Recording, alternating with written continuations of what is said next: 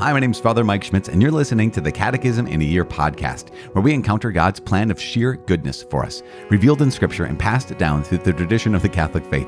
The Catechism in a Year is brought to you by Ascension. In 365 days, we'll read through the Catechism of the Catholic Church, discovering our identity in God's family as we journey together toward our heavenly home. This is day 134, reading paragraphs 976 to 987. It is the entire section today. As always, I'm using the Ascension edition of the Catechism, which includes the foundations of faith approach, but you can follow along with any recent version of the Catechism of the Catholic Church. You can also download your own catechism into your reading plan by visiting ascensionpress.com slash CIY.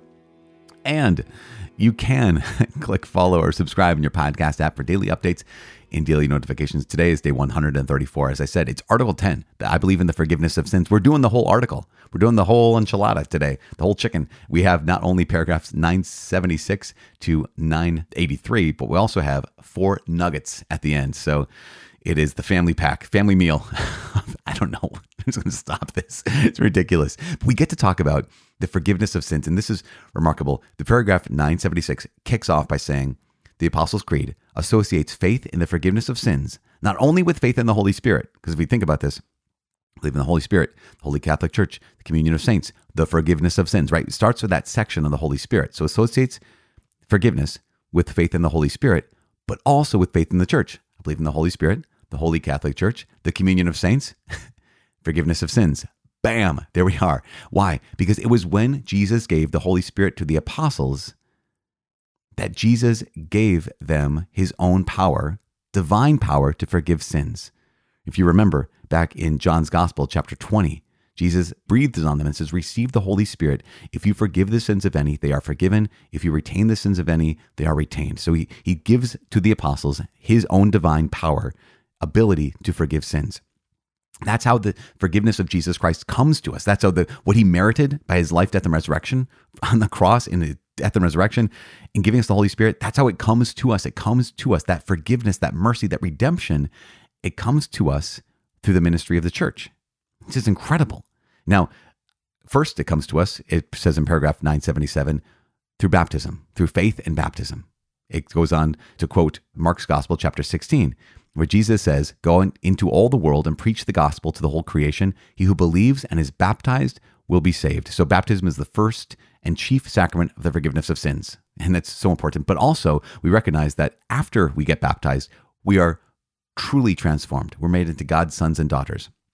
We are truly forgiven of original sin and of any actual sin. Yet we still experience the effects of the fall. Because of that, we have this inclination towards evil, aka concupiscence. And so we do, we do choose sin. So rather than leave us on our own, Jesus has given us the grace of forgiveness through the sacrament of reconciliation. So we're gonna, we'll talk about that more in weeks to come. But today we're just, you know, highlighting that as well. So it's so beautiful, so powerful. It really just absolutely incredible. And then also there's the power of the keys and that power of the keys of the kingdom of heaven. So that repentance and forgiveness of sins should be preached in Jesus' name to all nations. We're talking about that today that there is no offense. This is paragraph 982. There is no offense, however serious, that the church cannot forgive. And that is so encouraging that Jesus Christ, giving the apostles and their successors his own divine ability and power to forgive sins, means that none of us should ever, ever despair. Although at the same time, you know, many of us are tempted to discouragement or tempted to despair, especially when we see our brokenness and our broken hearts. And so let's begin this day by praying, just calling upon the Lord. We pray, Father in heaven, we give you praise. We thank you. We give you glory. We lift up your name. We ask that you please send your Holy Spirit, a spirit of confidence and of courage, especially in our moments of discouragement. Lord God, send the grace of the conviction that you love us in the midst of our weakness, especially when we're experiencing despair temptation towards discouragement. Send your Holy Spirit, the fire of your love, to never give up, to never surrender, but to always lean into your mercy, to always lean into your grace. We thank you for mercy. We thank you for your forgiveness. And today, Lord God, for all the areas that we need mercy, for all the ways that we need your forgiveness today, please meet us in our need. Please grant us your mercy, grant us your salvation, Grant us your forgiveness. In Jesus' name we pray. Amen. In the name of the Father, and of the Son, and of the Holy Spirit. Amen. As I said, it's day 134. We're reading paragraphs 976 to 987.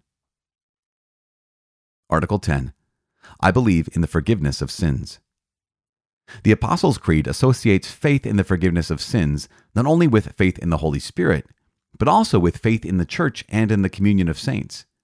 It was when he gave the Holy Spirit to his apostles that the risen Christ conferred on them his own divine power to forgive sins, when he said in John's Gospel, Receive the Holy Spirit. If you forgive the sins of any, they are forgiven. If you retain the sins of any, they are retained. Part 2 of the Catechism will deal explicitly with the forgiveness of sins through baptism, the sacrament of penance, and the other sacraments, especially the Eucharist.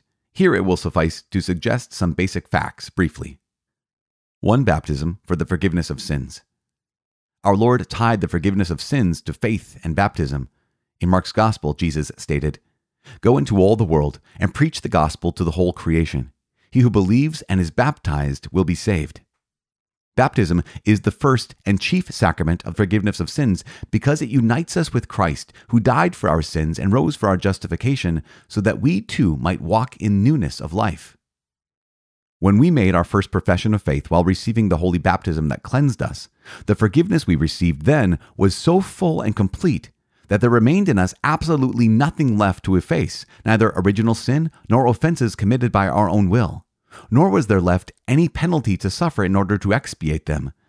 Yet, the grace of baptism delivers no one from all the weakness of nature. On the contrary, we must still combat the movements of concupiscence that never cease leading us into evil. In this battle against our inclination towards evil, who could be brave and watchful enough to escape every wound of sin? If the church has the power to forgive sins, then baptism cannot be her only means of using the keys of the kingdom of heaven received from Jesus Christ. The church must be able to forgive all penitents their offenses, even if they should sin until the last moment of their lives.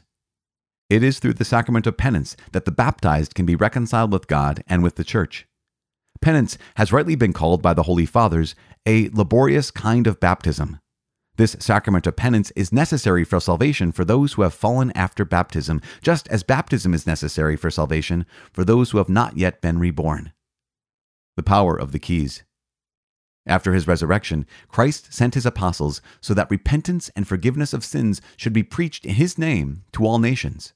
The apostles and their successors carry out this ministry of reconciliation, not only by announcing to men God's forgiveness merited for us by Christ and calling them to conversion and faith, but also by communicating to them the forgiveness of sins in baptism and reconciling them with God and with the church through the power of the keys received from Christ.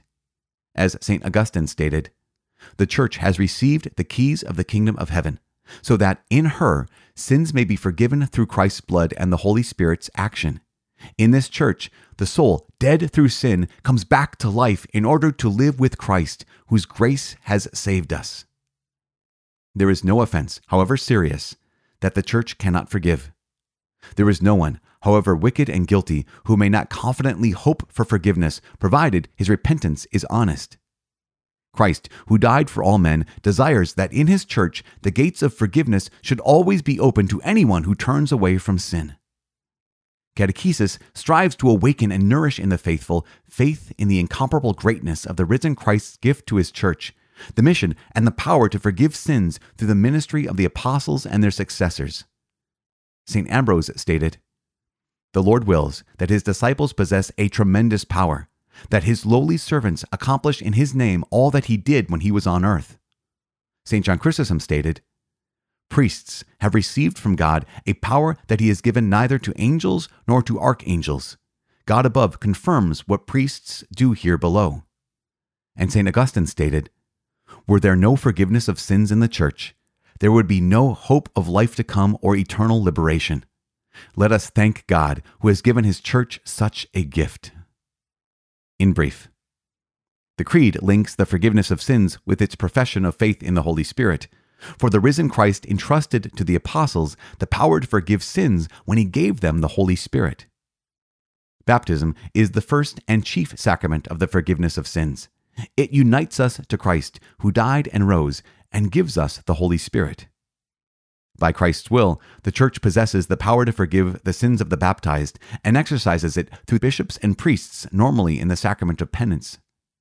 In the forgiveness of sins, both priests and sacraments are instruments which our Lord Jesus Christ, the only author and liberal giver of salvation, wills to use in order to efface our sins and give us the grace of justification.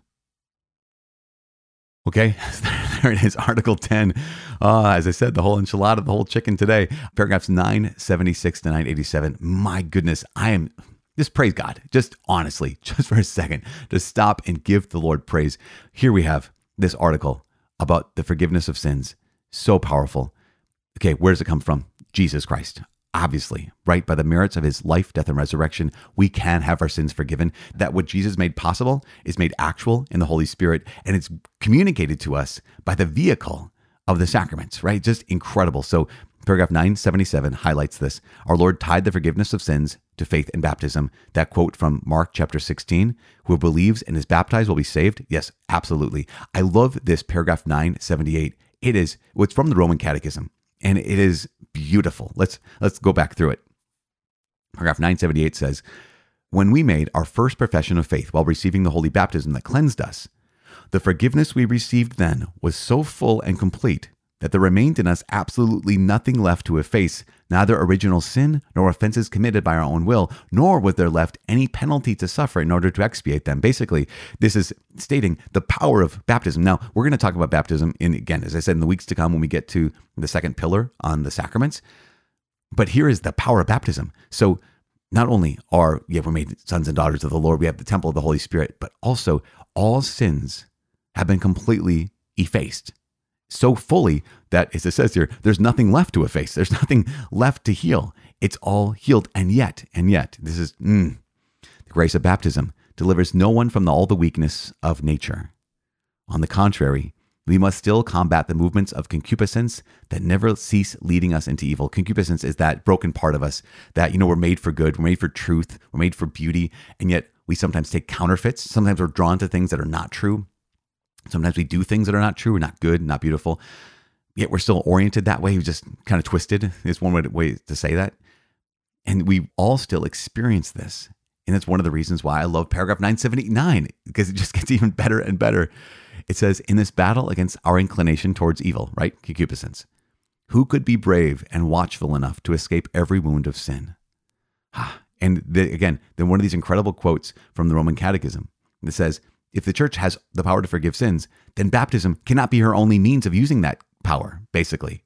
If the church has the power to forgive sins, why? Because I have my sins forgiven once, but then here I am with my broken heart and I choose sin again. And, and God does not want to leave us abandoned even after we've been restored, but I've fallen away. And therefore, what does He do? The church must be able to forgive all penitents their offenses, even if they should sin until the last moment of their lives. Now, ah, there's a word of hope in there.